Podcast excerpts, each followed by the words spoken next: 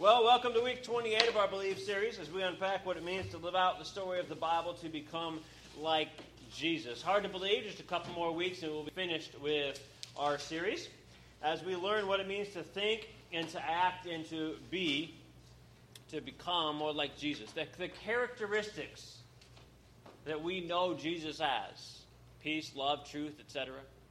that we would have those in our own lives. That, that we would live in such a way that people would look at us and that they would be able to see some of Jesus in us. That's our goal. It's been said that actions speak louder than words, and I think that that is that's true. You all know it to be true in your own life. Someone can tell you something 10 times, a 100 times, but if their actions say the opposite to you, then you don't believe what they say. You believe what they do. And so one of the most serious things that we as Christians have got to do is we have got to put together what we say we believe with how we behave, and the two have got to match.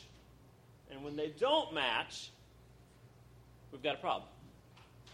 We've got hypocrisy, like the Pharisees, or we have some other problem.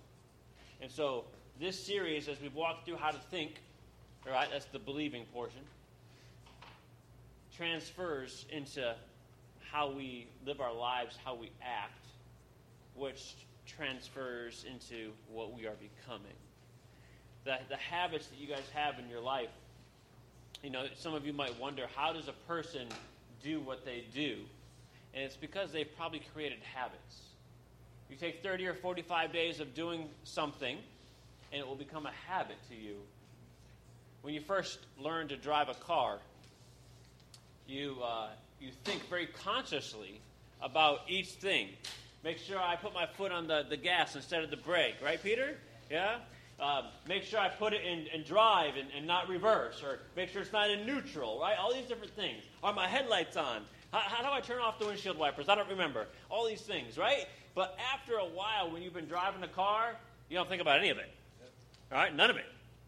You literally jump in the car and you're backing out of the driveway and you don't recall doing a thing. And that's how it is. It becomes a habit. We want to become faithful servants of God. We want that to become a habit. And today we're looking at the idea of faithfulness. What does it mean in our lives? What does faithfulness look like as the Holy Spirit's working inside of our lives and we become more like Jesus and we have the faithfulness, the character of faithfulness that Jesus has. So, what is faithfulness? Well, there's two words that kind of come to mind when we think about faithfulness. The first one is reliability. Okay? If something is faithful or someone is faithful, they're reliable. You can trust them, you can count on them. When they say they're going to be there, they're there. Otherwise, they're not reliable, they're unfaithful. And so, as we go through our message this morning, I want you to think about that as one of the aspects. Are we reliable? Old Faithful is not the largest geyser in Yellowstone National Park, nor does it reach the greatest height, but it is by far the most popular one. And if you don't know what I'm talking about, I'm talking about this water that shoots up out of the ground. called Old Faithful. You know why it's called Old Faithful? Because it does it all the time. It's reliable. So it's not the, the biggest one, it's not the tallest one, it doesn't shoot the water the highest. But why do people always go to view that one? Because they know it's going to shoot. It's water. And that's what they want to see. What does this look like? The water shooting up out of the ground, right? You don't want to go and stand there all day and it never does its magic, right? So they go to Old Faithful because it's what? It's reliable. That's right. The other aspect that we think of with faithfulness is the idea of loyalty. Loyalty. the idea that you're committed. Right? That's, that's what faithfulness means. A young man in the army confided to his padre that he never went about with another girl if he was within 50 miles of home. Now, think about that for a minute. So, he didn't cheat on his girlfriend if he was within 50 miles of home. But if he was more than 50 miles, then they cheated. It was okay, right? So, how far did this guy's loyalty go? 50 miles. That's how far his loyalty went, 50 miles. How far does your loyalty go? All the way is what we want, right? We don't want 50 mile loyalty, right? Melissa doesn't want me to be loyal just 50 miles, right? So if I'm out of the state, I don't have to be loyal, faithful, reliable, right? She don't want that. I don't want that, right? All the way. Jesus doesn't want that either. So, reliability and loyalty. In 1 Kings chapter 8, verse 61, it says, Let your heart be completely devoted. Is that 50 mile loyalty? No, that's what? That's 100% loyalty. That's all the time loyalty. Uh, completely devoted to the Lord and our God to walk in his statutes and to keep his commands as it is today. King Asa in Isaiah chapter 38, verse 3, he said, Please, Lord, remember how I walked before you. What's the next word? Faithfully, Faithfully and wholeheartedly. Did he say 50%? No, he said 100%, wholeheartedly, and have done what pleases you. Who are you trying to please?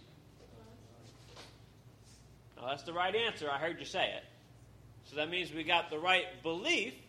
Now we need to match that up with our what? Actions, our behavior. Our belief and our behavior have got to come together and match. Asa understood that. He understood the hard work of having that faithfulness. In Proverbs chapter 3, verses 3 and 4, it says, Never let loyalty and faithfulness leave you. Tie them around your neck, wrap them around the tablet of your heart. Then you will find favor and high regard in the sight of God and man. What is he saying? What do you mean? Tie it around your neck. You're supposed to choke yourself? Is this, is this a noose? We're hanging ourselves with it? He means keep it as close as possible. He means be faithful. He means don't ever stop being reliable and loyal, especially to God. Loyalty is a great concern to God. Some of you might think, ah, it's no big deal, really. No, loyalty is a great concern to God. Loyalty to Him and to His truth and to His kingdom and to His mission and His purpose. Most of which we're going to talk about today. Perhaps no better illustration of loyalty is found in the Old Testament than in the story of Solomon.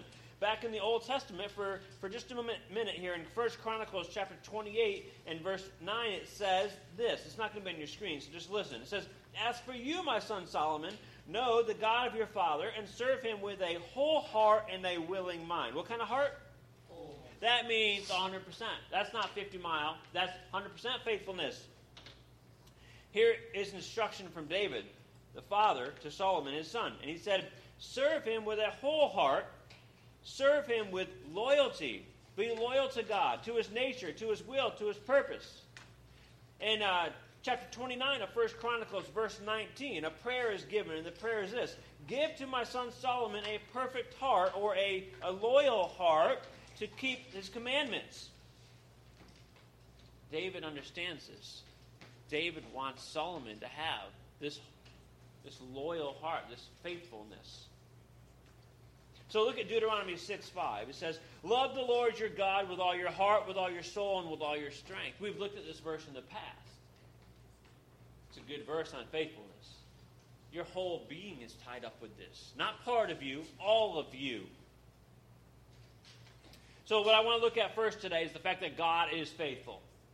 All right? When we look at these characteristics, these these aspects that come from the fruit of the Spirit in Galatians and the, that show all through the, the Bible, Old Testament, New Testament. It starts with the character of God. And so God is faithful. In Deuteronomy 7 9, it says, Know that Yahweh your God is God, the faithful God. What kind of God? Faithful. faithful. The faithful God, who keeps his gracious covenant loyalty. Oh, there's the other word, loyalty. Faithfulness and loyalty, loyalty same verse. For a thousand generations with those who love him and keep his commands. What does God do? He is loyal and faithful. Now, this is interesting because God is faithful, He's loyal, but He's loyal and faithful to His own people. As they do what? Keep His, Keep his commands. Which is really saying, as they're loyal and faithful to who? To Him. Now, if you know the Bible story at all, you know that many, many times God's people were not loyal and faithful to Him and he had to discipline them. He had to teach them that it was not a good idea to do that, that it was wrong to do that. But God is faithful. In Hebrews chapter 10, verse 23, it says, Let us hold on to the confession of our hope without wavering, for he, that's God, who promised, is faithful. Now, God is faithful is kind of a general statement. And so I want to talk this morning about some specific areas that God is faithful to. God is faithful to, first off, his person. Okay? God is faithful to his person. So you have fill in the blanks today. All right? We got something new for you. So the first one is God is faithful to his person. Now, when we say he's faithful to his person, we're referring to God being faithful and loyal and consistent, get this, with who? With who he is, his character. This means that God can't do something that would not match who he is. Now, let me go back to what I said a few minutes ago with you and me. We have beliefs and we have behaviors. They're supposed to match up, but sometimes what? They don't. With God, that never happens.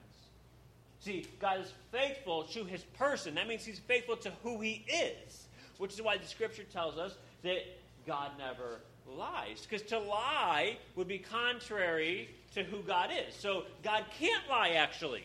Because if he lied, then his behavior wouldn't match the belief or the character of who he is. Are you with me on this? And so God's actions, his character, always matches what you see in Scripture and everywhere else. God is one. In uh, Numbers 23, verse 19, it says, God is not a man who lies, or a son of a man who changes his mind. Does he speak and not act, or promise and not fulfill? And these are rhetorical questions. The answer is no, he doesn't. If God promises, like we read earlier, his covenant faithfulness, his covenant loyalty, he said to the Israelites, I will put you in the promised land. Did he do it? He did. He said he would provide a way of salvation through a Messiah. Did he? Yes. He did through Jesus. So, see, God doesn't lie. And so, because he's never lied in any of those things, when he says that Jesus will come back, we can trust that what? He will, because he never lies and he's faithful and he's loyal. In other words, the very character of God is such that by his nature, he tells the truth and doesn't lie. Now, is that our nature when we're born? No. We're born as little liars. I know that sounds harsh. But do you have to keep teach a kid how to lie or tell the truth? Yeah. Because we all are born being able to lie, aren't we? It's just natural for some reason. You know why? Because we're born broken. This is why we need Jesus. We're born broken. You walk in, the cookie jar is empty, there's crumbs all over the little kid's face. You say, Did you eat the cookies? And what's the little kid say? Nope, wasn't me. Probably still got some in his mouth, right? No, we don't need to teach them how to lie. We need to teach them the truth, which is why we gather together and study God's Word. It's why we need each other in our lives to encourage, but also even to confront each other when we're not living up to what God says. When we say we're a Christian belief and our behavior doesn't match it, someone needs to call us on that. Right? You say, No, I don't want anyone to call me on that, Kevin. You know what? When someone doesn't call you on it, it means they don't love you. And if that continues, you end up having discipline from God like the Israelites did in the 40 years of wilderness. You want the serpents? Or do you want someone to come alongside you and say, let's fix this? Your behavior is not matching your belief. Loyalty matters to God. The character of God. Think about different things in your life. You're like, character, what, what does this mean, Kevin, this character stuff? Character has to do with what something is like. A piece of wood has a different character than a piece of steel. If you take a hammer and you bang on a piece of wood, eventually it's going to start denting. Even if it's really hard wood, eventually it'll start getting dense.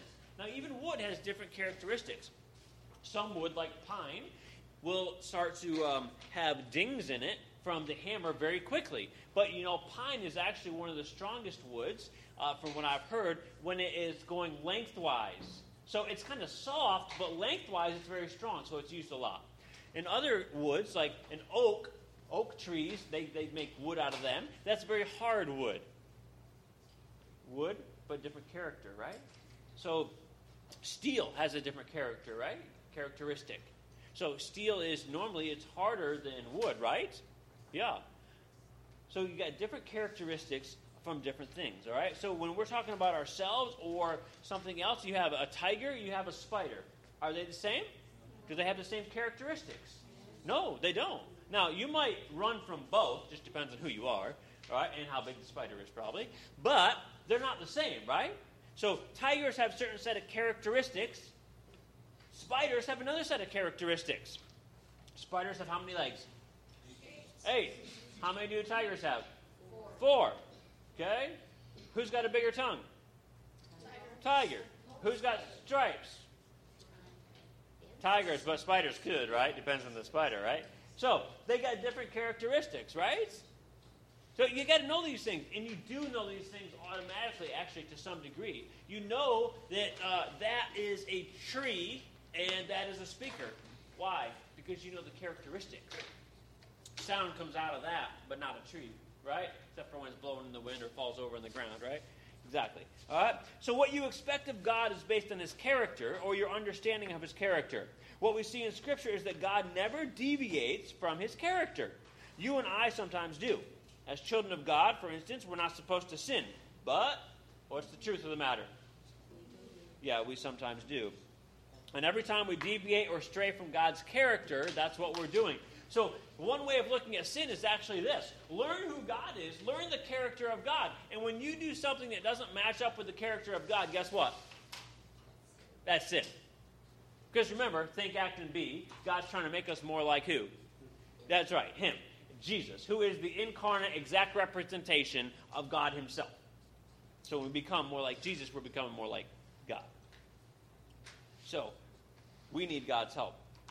Okay? And that's why He is so trustworthy. He's faithful. There's no cracks, there's no gaps, there's no fakes, there's no posing in who God is. God is faithful to His person. But God is also faithful to His purpose. God is faithful to his purpose. Purpose has to do with what God is all about. you you wonder, well, what is God up to? Okay? Yeah, he's got character. He, he, he is who he is. But he's also doing something in the world.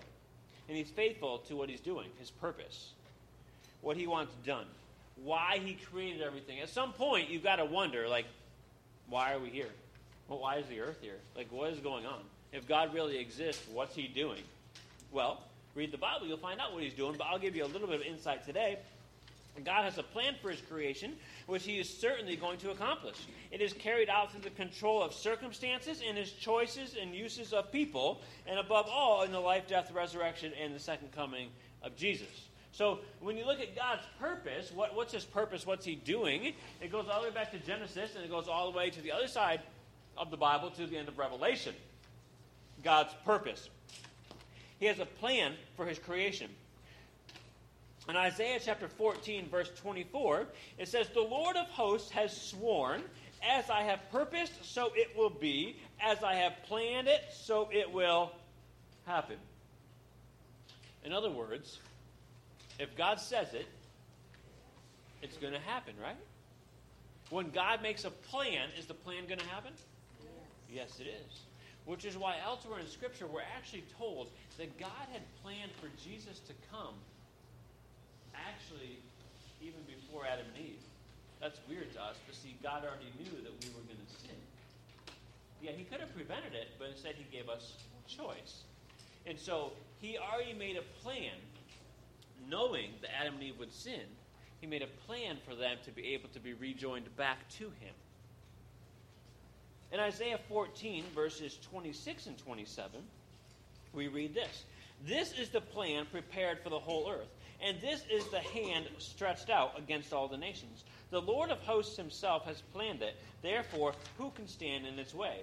It is his hand that is outstretched, so who can turn it back? Now, when the Bible talks about God's hand, it talks about God's power.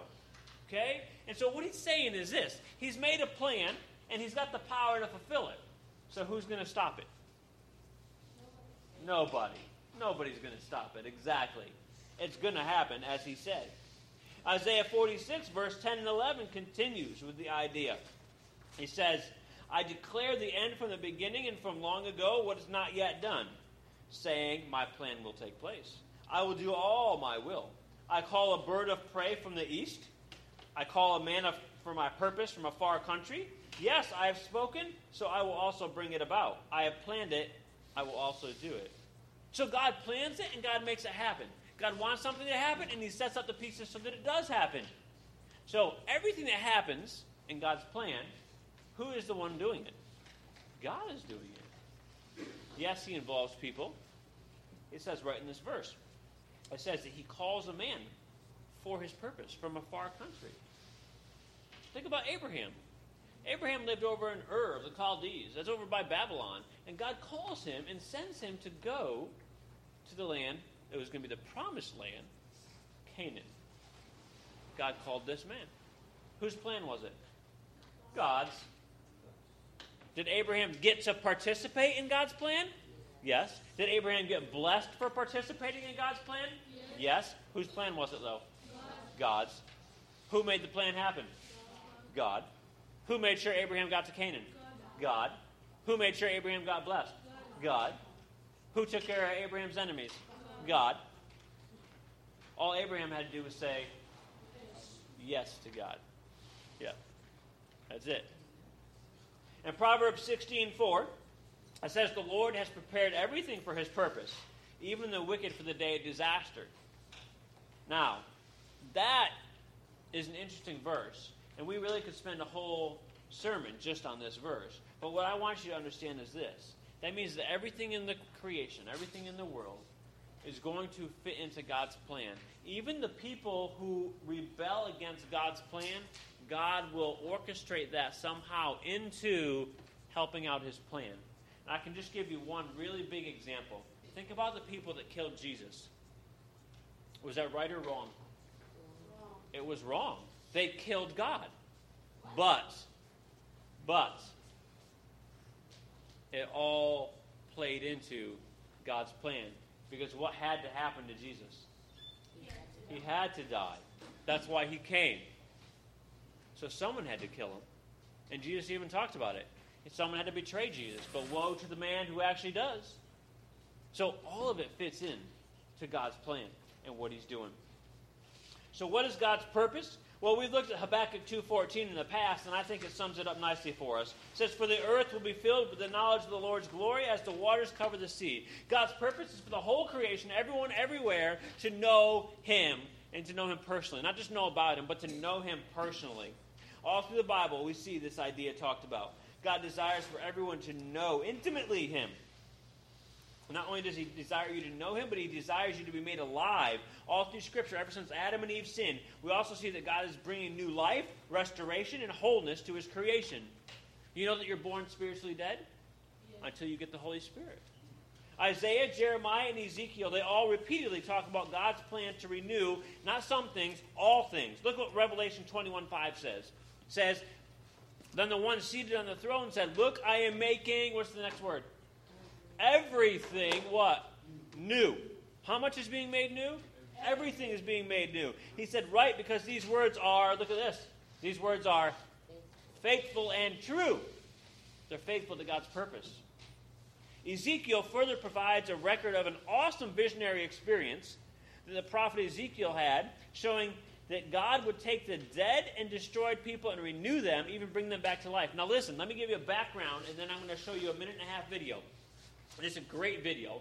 And, and here's the deal God's people have rebelled. They've been taken away. They've been taken out of their country. They've been sent off in exile. Assyrians have taken some. Babylonians have taken some.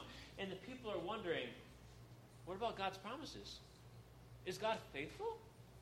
And then Ezekiel has this vision. Now, now God told Isaiah, Jeremiah, and Ezekiel, plus some others, but this vision that Ezekiel has is just really cool and it says that God is going to take the dead and the destroyed and raise them back up and give them new life. Now, as you watch this, I want you to think about what we learned in the New Testament that God takes a dead person, puts His Holy Spirit in them, and makes them all new. Now, watch this video.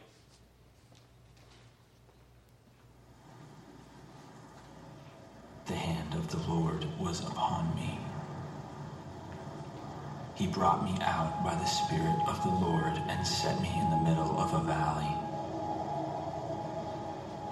It was full of bones. He led me back and forth among them, and I saw a great many bones on the floor of the valley.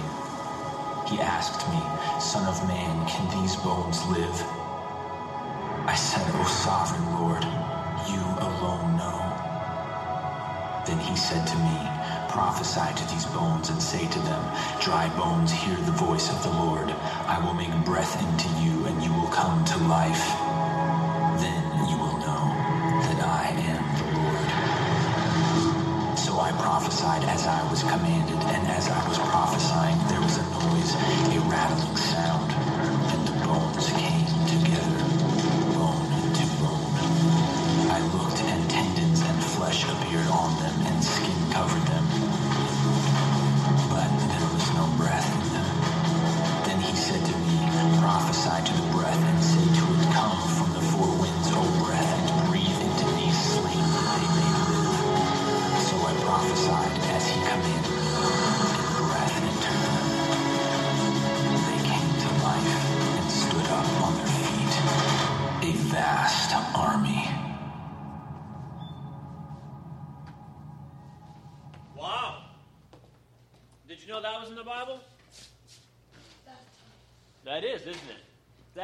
actually in the Bible more than once.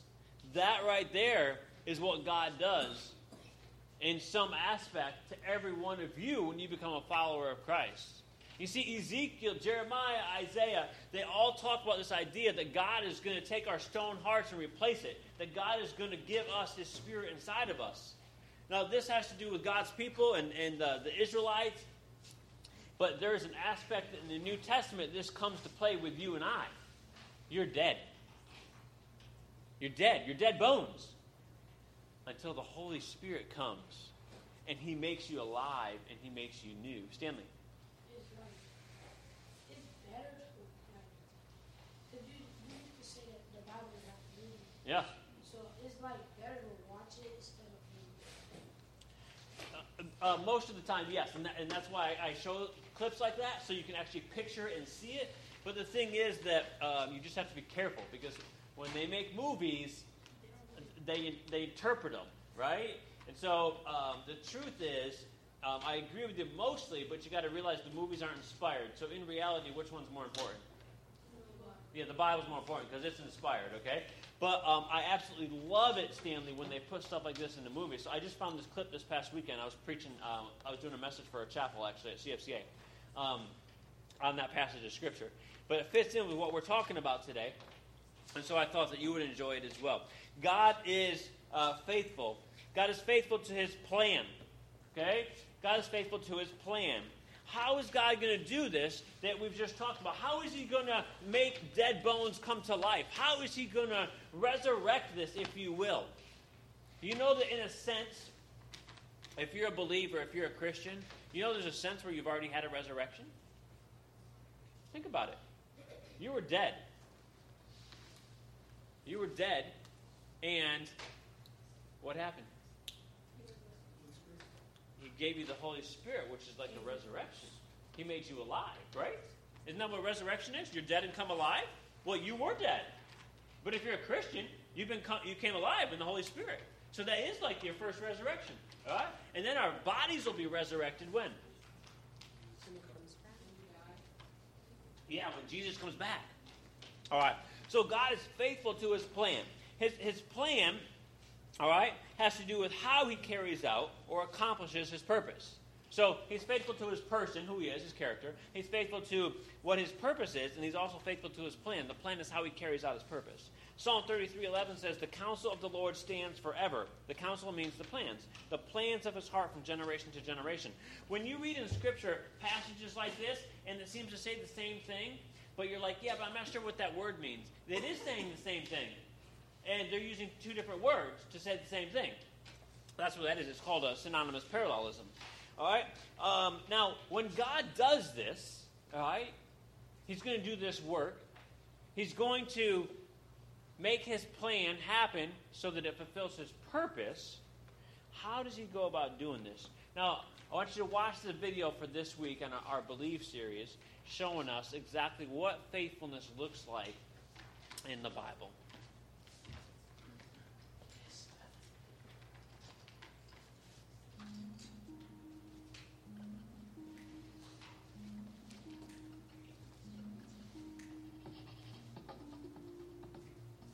During the time that the Israelites lived in exile in Babylon and other countries, God sent many prophets to remind the people of Israel that God would one day rescue them. Then, for 400 years, God did not speak directly to the Israelites.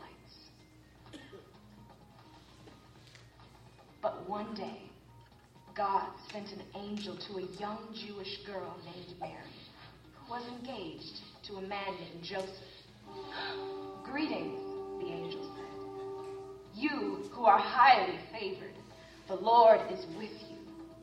Mary was troubled by the words of the angel, not knowing what the angel's appearance and words meant. But the angel said to her, Do not be afraid, Mary. You have found favor with God. You will conceive and give birth to a son, and you are to call him Jesus. Jesus would be great, the angel told and God would give him the throne of his ancestor David, and his kingdom would never end. But Mary was a virgin, so this confused her. The angel told her it would be by God's power that she would become pregnant. So Mary said, I am the Lord's servant. May your word be fulfilled in me. Mary then had to tell her fiance, Joseph, what had happened. When she told him that she was pregnant, Joseph decided he would quietly end the engagement. But an angel visited Joseph as well telling him not to be afraid and that Jesus would save people from their sins. After a few months, Joseph and Mary had to travel to the town of Bethlehem. Because so many other people were in town, there was no place for them to stay. So they slept in a manger. While they were there, Mary gave birth to her son, wrapped him in cloths, and laid him in the manger. There were shepherds living in the fields nearby. While they were watching their sheep, an angel appeared to them, announcing that a boy had been born in Bethlehem. This boy, said the angel, was the Messiah, the king whom the Israelites had been waiting for. So the shepherds left their sheep and raced to Bethlehem, finding Mary and Joseph and Jesus in the manger. The shepherds praised God for their new king, and Mary, who had faithfully trusted God, treasured every moment in her heart.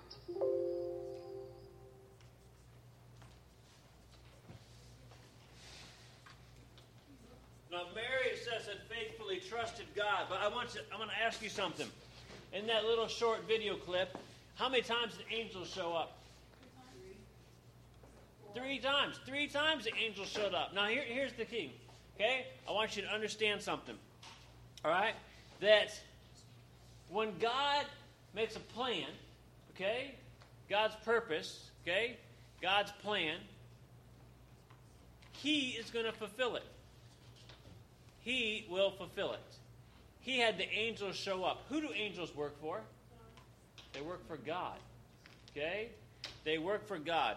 So God is making sure that his plan gets fulfilled. All right?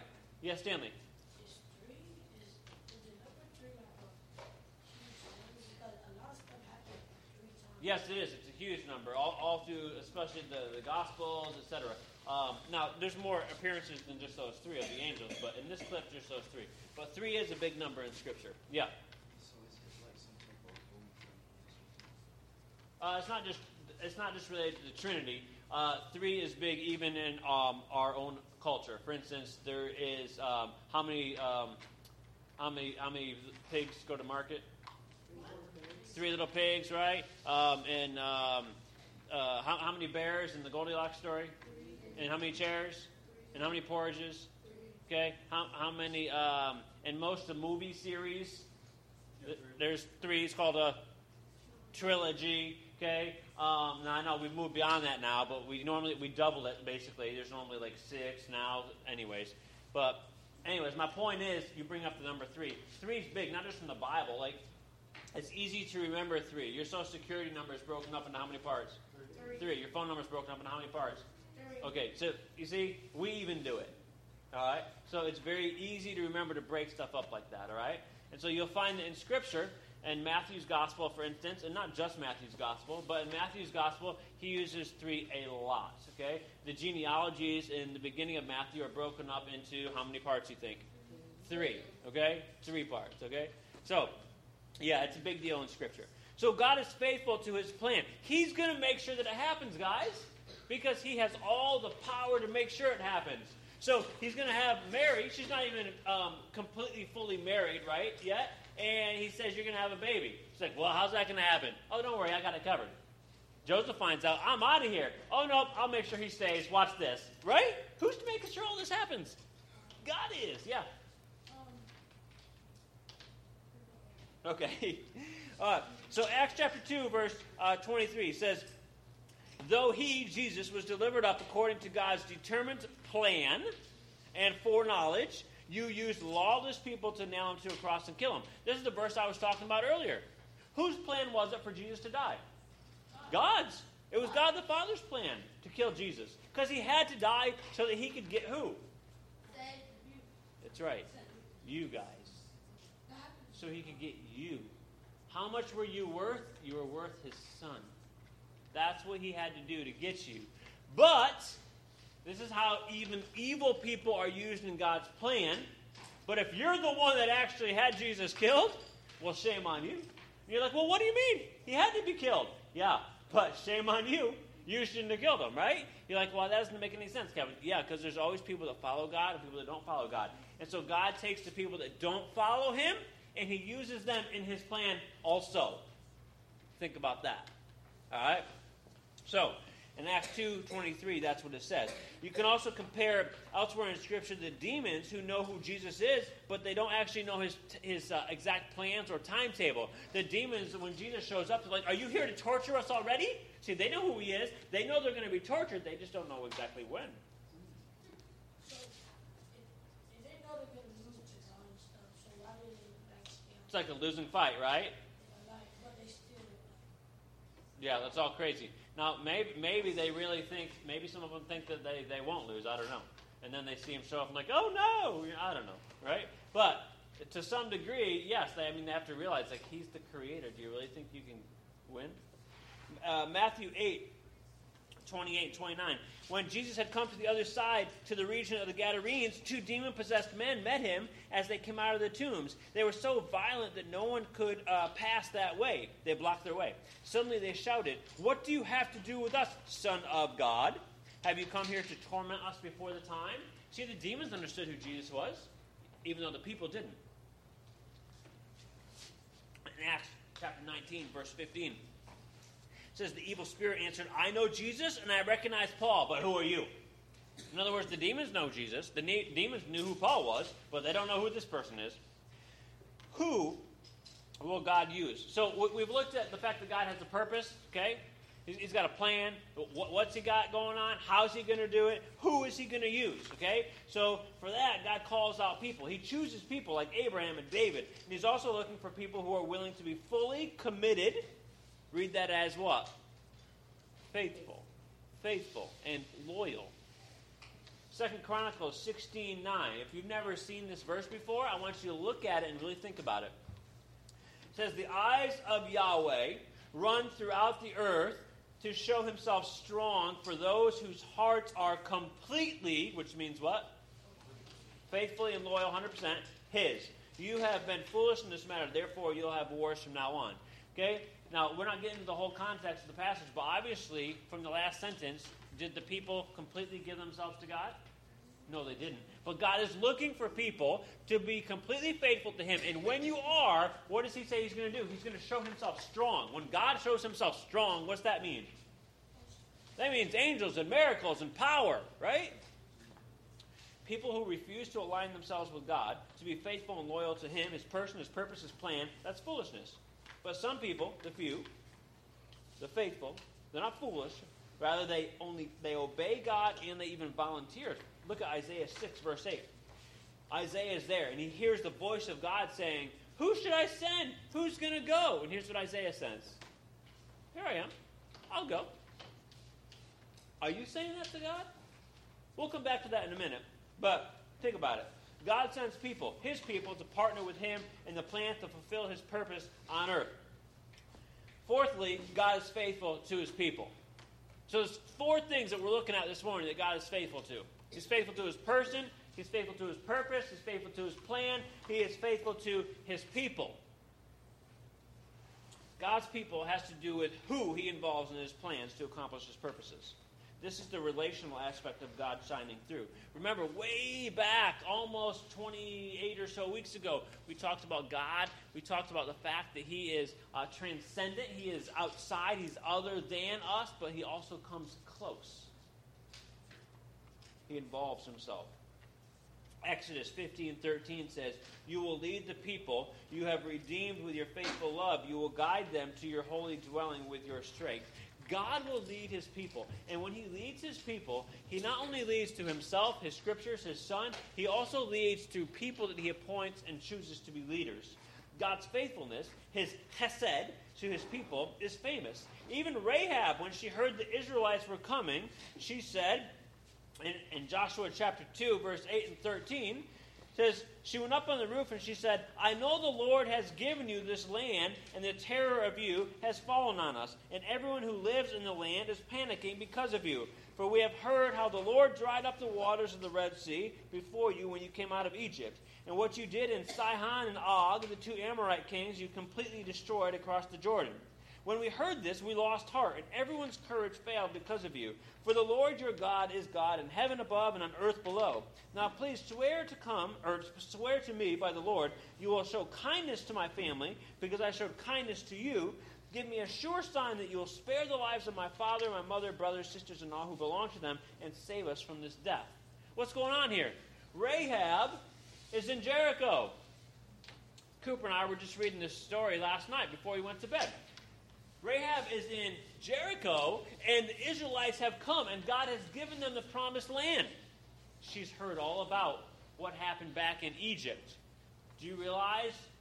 You read that sentence in the Bible? That was a long time ago. How long were the Israelites in the wilderness? 40 years. So that means it was at least 40 years ago, right? And Rahab has heard what God did more than 40 years ago. Are we still talking about what God did 40 years ago? Do you know anything that God did 40 years ago? Most of you weren't born. Doesn't mean you can't know something. We don't know how old Rahab was either, right? What is something God did 40 years ago that you know? Think about it. Rahab's people, they at this point were like the enemies of God. They knew what God had done years before, and we're still talking about it and we're afraid. I don't. Huh?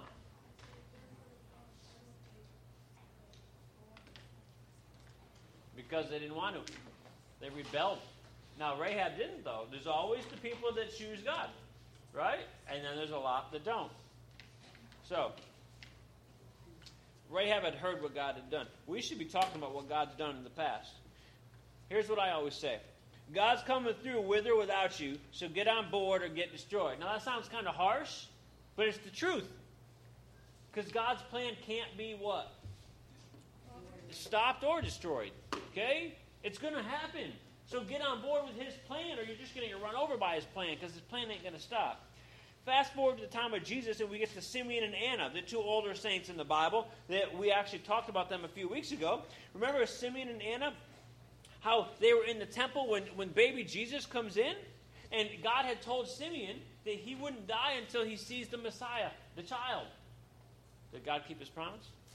Yeah, what's that called? Faithfulness and loyalty. He matches what he says with what he does.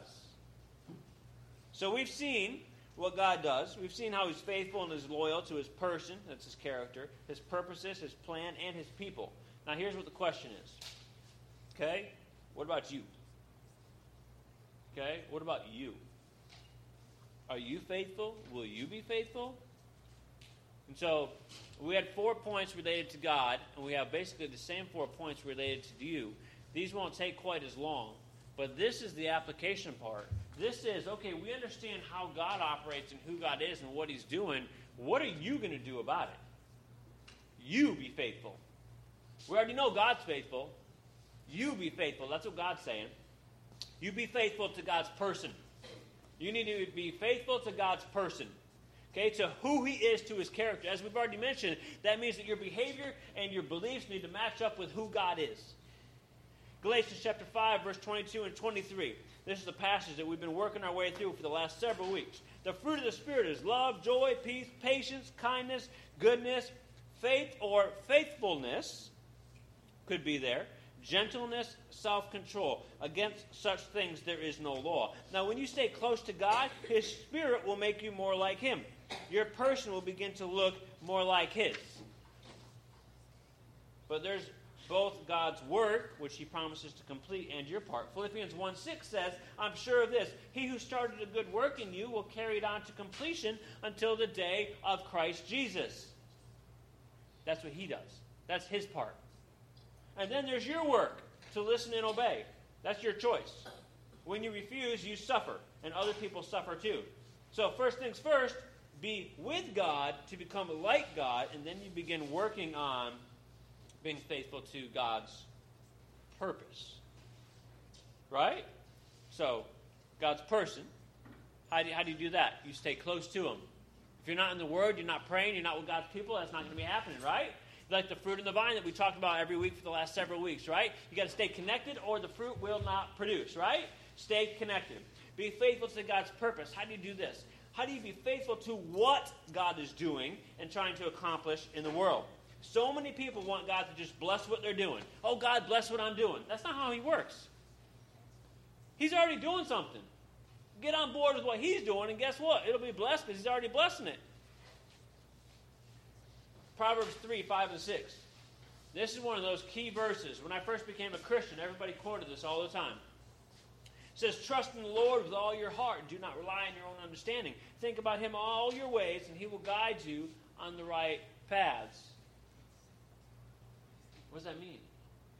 That means that you're living your life for who?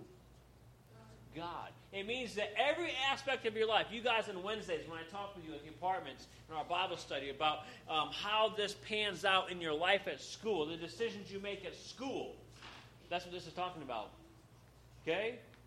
All your ways. You have two choices rely on yourself or rely on who? God. If you're going to be faithful to God, you got to rely on God. This is not a halfway commitment. This is a complete faithfulness, complete loyalty to God and His purpose. Remember, His purpose is to renew and remake all things and reconcile people to Himself. So, is that what you're about? Are you about renewing people? Okay, so how about when you guys cut each other down? How about when you guys make fun of each other? Is that renewing? Is that rebuilding? Got real silent all of a sudden.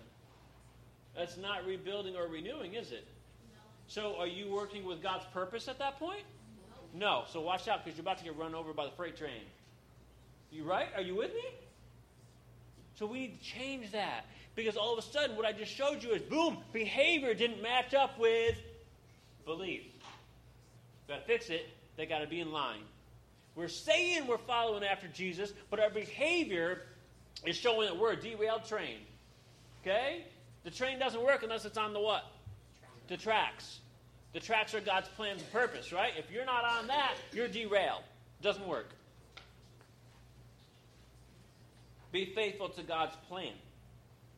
His purpose is the renewing of all things, right? Well, what's his plan to get that done? Because this is where we get to the, the more nitty gritty, right? Are you actually doing something helping God's plan? Be faithful to how God is accomplishing his purpose in the world.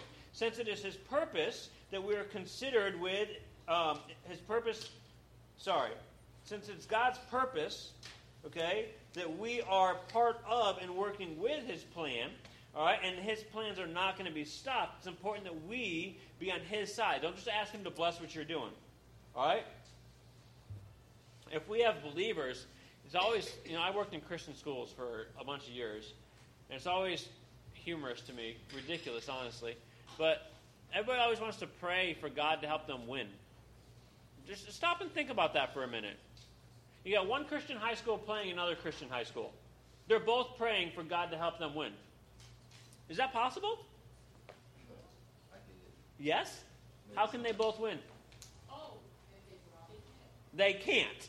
So, So you got Christians over here praying for God to help them win, and Christians over here for God praying, praying for God to help them win. Does God really care who wins a football game? No, He doesn't. You know what God cares about?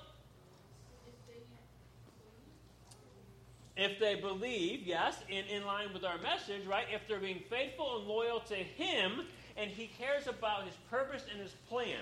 So, what if, okay, this is going to mess with some of your minds for a second. What if the way for God to make you more like Jesus is make you lose your game? Would He do it? Yep, He would. Because you get mad. Because you get mad, and if you get mad, that means that you're lacking the fruit of the Spirit, which means that you're not yet like Jesus, and God's plan is to make you like Jesus, and God's going to do whatever He needs to do to make you like Jesus. And if that means lose your game, then He's going to make you lose your game. Then you're not going to learn. Well, great. I didn't say He's going to have to always make you lose. I just said if He needs to, He can, right? And if you got two Christian teams playing, someone's got to lose, right? So, So, but, so, why would God make us lose? Why- Why would God make us lose? Why would God He basically saying that why Why would God make us lose? Well, I just explained that. Because he needs to make you like Jesus. And he knows what you're lacking inside. See, we don't know, we're blind. God says, hey, this team, this person, maybe it's all for one person on the team. Maybe the whole team needs to learn something. I don't know. I'm not God, right? I'm not saying you're going to lose your, your, your game next week, right? I'm saying, does God do this, though? For sure he does this, right?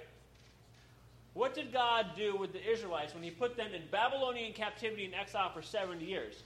Okay? That wasn't just punishment. They were supposed to learn something, right? For 70 years they were slaves. They were supposed to learn something. If God would put his people that he promised the promised land to, boys, if he would put his people in slavery for 70 years, if he would put his people in Exodus in slavery for 400 years, you think he wouldn't make you lose a game? Think about it. All right? His plan. That's what he's about. His plan and his purpose. If his plan and your plan collide, whose plan loses? Yours. Okay? I used to drive a school bus when I was in Missouri, and here's what they always told us. Okay? When you tie with a train, you always lose. You don't win when you and a train collide. Okay? So if you tie, that means you get to the train track at the same time. You don't tie, you what? You lose. Because the choo choo train always wins. A train going 55 miles an hour hitting a school bus is like your car rolling over a soda can. That's what it does. You lose. All right? And if, if that's the case for the train and a school bus, or your car and a pop can, well, it's even more so with God's plan and your plan. So, your plan, that's a little soda can. God, yeah, he's the train. He's coming through, people, with or without you. Get on board. All right, let's move on. In John 3 3, all right, we get to uh, Nicodemus, Nick at night, all right? And remember how we saw the dry bones of Ezekiel? See, Nicodemus is a religious leader. He's supposed to know the Bible. He's supposed to know about Ezekiel and those dry bones. And Jesus comes to him and Jesus says this He says, Unless you're born again, you can't be in the kingdom of God. And Nicodemus is like, What? I'm old man. How do I how do I go back inside my mama? That don't even sound cool, right? And Jesus is like, uh, Nick, I thought you were a smart religious guy. I thought you knew the Bible. You don't know about Ezekiel, dry bones? You don't know what Isaiah and Jeremiah said? I come and give you the new birth because you're dead inside. You need the Holy Spirit. See, God's been doing this all along. So Jesus comes along. Yeah, he had to die. But what else did Jesus come? He came to seek and save the lost. What's he trying to tell Nicodemus? You're lost, you need me. What is God's plan to fulfill his purpose? His plan includes us going to people and teaching them about Jesus. You need a second birth. You've all been born once. How do I know that? I see your faces. Your mama birthed you out. But you have not all been born a second time from the Holy Spirit. You need the Holy Spirit to make you alive inside, to give you salvation. That's your second birth. Yeah. Mm-hmm. Nope. Being born again is the Holy Spirit coming on you. Water baptism won't save you. You can go get baptized 500 times in that water. You go in the Jordan River a million times. That's not going to save you. The only thing that's going to save you is the Holy Spirit coming inside of you. What brought those bones in Ezekiel back to life? God's Spirit did. Even after he spoke to the bones and they became all together and they had a body, they were still just sitting there, right? Until what came? The Spirit of God. Go back in Genesis chapter 2, verse 7, and you'll see that the man was already created, but he wasn't alive yet until what came on him? The Spirit of God. That's right. You're dead until you got the Spirit of God. Baptism or no baptism, you got to have the Spirit of God. And it's the Holy Spirit. That's why God does the work. All right. Matthew 28, 18 to 20. What's God's plan? Jesus comes and he says, Here is what the plan is. All authority has been given to me in heaven and on earth, so go and make what? Disciples. So, guess what, guys? If you're not making disciples, are you doing God's plan? No. If you're not making disciples, which means you're not doing God's plan, that means you're not fulfilling God's purpose, which means you're not in line with the character or person of God. You see how all these match? Yeah? Four P's for today, right? Person, purpose, plan, and we're almost to the people one, right? God's plan includes and involves God's people, and to be faithful to God requires we be faithful and loyal to God's people, the church. Now, God is faithful and he expects his people to be faithful. So, how come how come we have a hard time getting people to be faithful, to be loyal? We're more loyal to our sports teams than we are to Jesus. We're more loyal to our sports teams than we are to believers. We're more loyal to all sorts of things. You ain't taking your sports team to heaven with you. You ain't taking your football team to heaven with you. Okay? Guess what, though? If you're a believer, we're going to be in heaven together. So we need to get serious about what God says. What terrible times we have in our churches trying to keep people faithful in attendance and loyalty. Lastly, be faithful to God's people. Be faithful to God's people. Who are God's people? That's right. In the New Testament, we're called Christians and the church. Okay? God's church. Be faithful to God's people. Why? Because God is faithful to his people. Did God make a promise to his people and not fulfill it? No. He fulfilled all of them, exactly. And so you should be faithful to God's people also because God is faithful to his people. And who are God's people? Christians. So I'm a believer. That means you should be faithful to me. You should be loyal. And if you're a Christian, I should be faithful and loyal to you.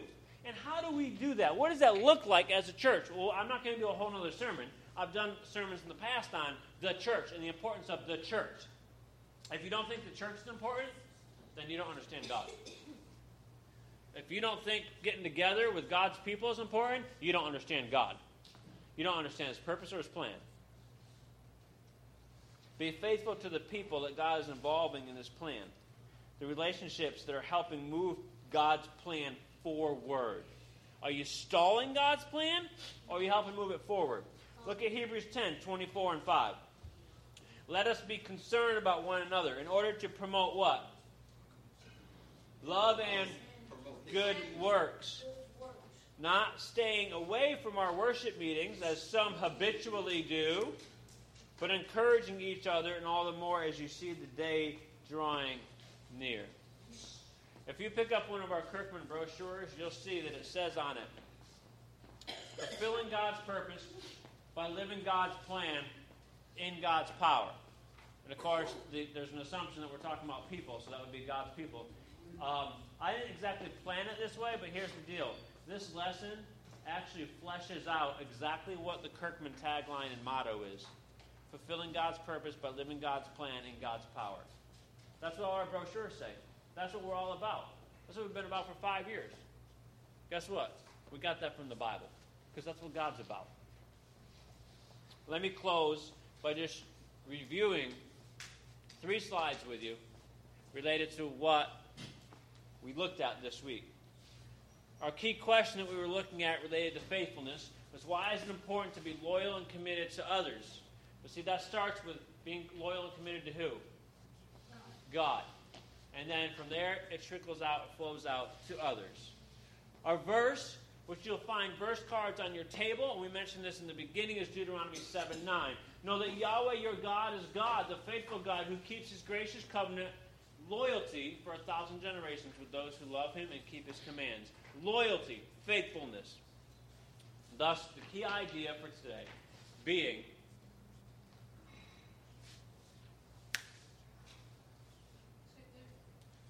I have established a good name with God and others based on my loyalty to those relationships. That is what we need to realize. So I don't know where you are today, where your loyalty level is, okay? But we need to realize that faithfulness and loyalty needs to be to God. Our behavior's got to match our beliefs. We've got to be in line with God's character, okay? God's person, God's purpose, God's plan, and God's people. You got it? God's person, God's purpose, God's plan, and God's people. Let's pray. Father, we come to you this morning. We, thank you, Lord. We thank you that you love us. We thank you that you're faithful. We thank you that you're loyal. We thank you that you never lie, that we can trust you. And I pray that you would make us more like that. Do whatever you have to. If that means the hard things, which it's going to, like sometimes we lose stuff and sometimes we don't win and sometimes we have rough days because you're trying to make us like you. Give us the strength to deal with that, God. But make us like you.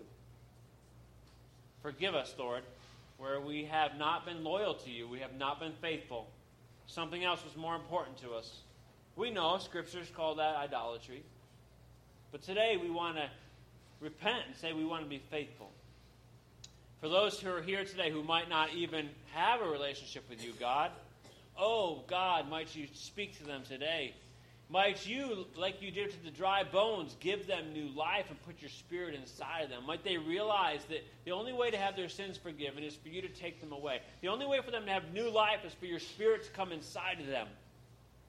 And that you would be loving and gracious and do just that if they would ask you. We love you, Lord. In Jesus' name. Amen.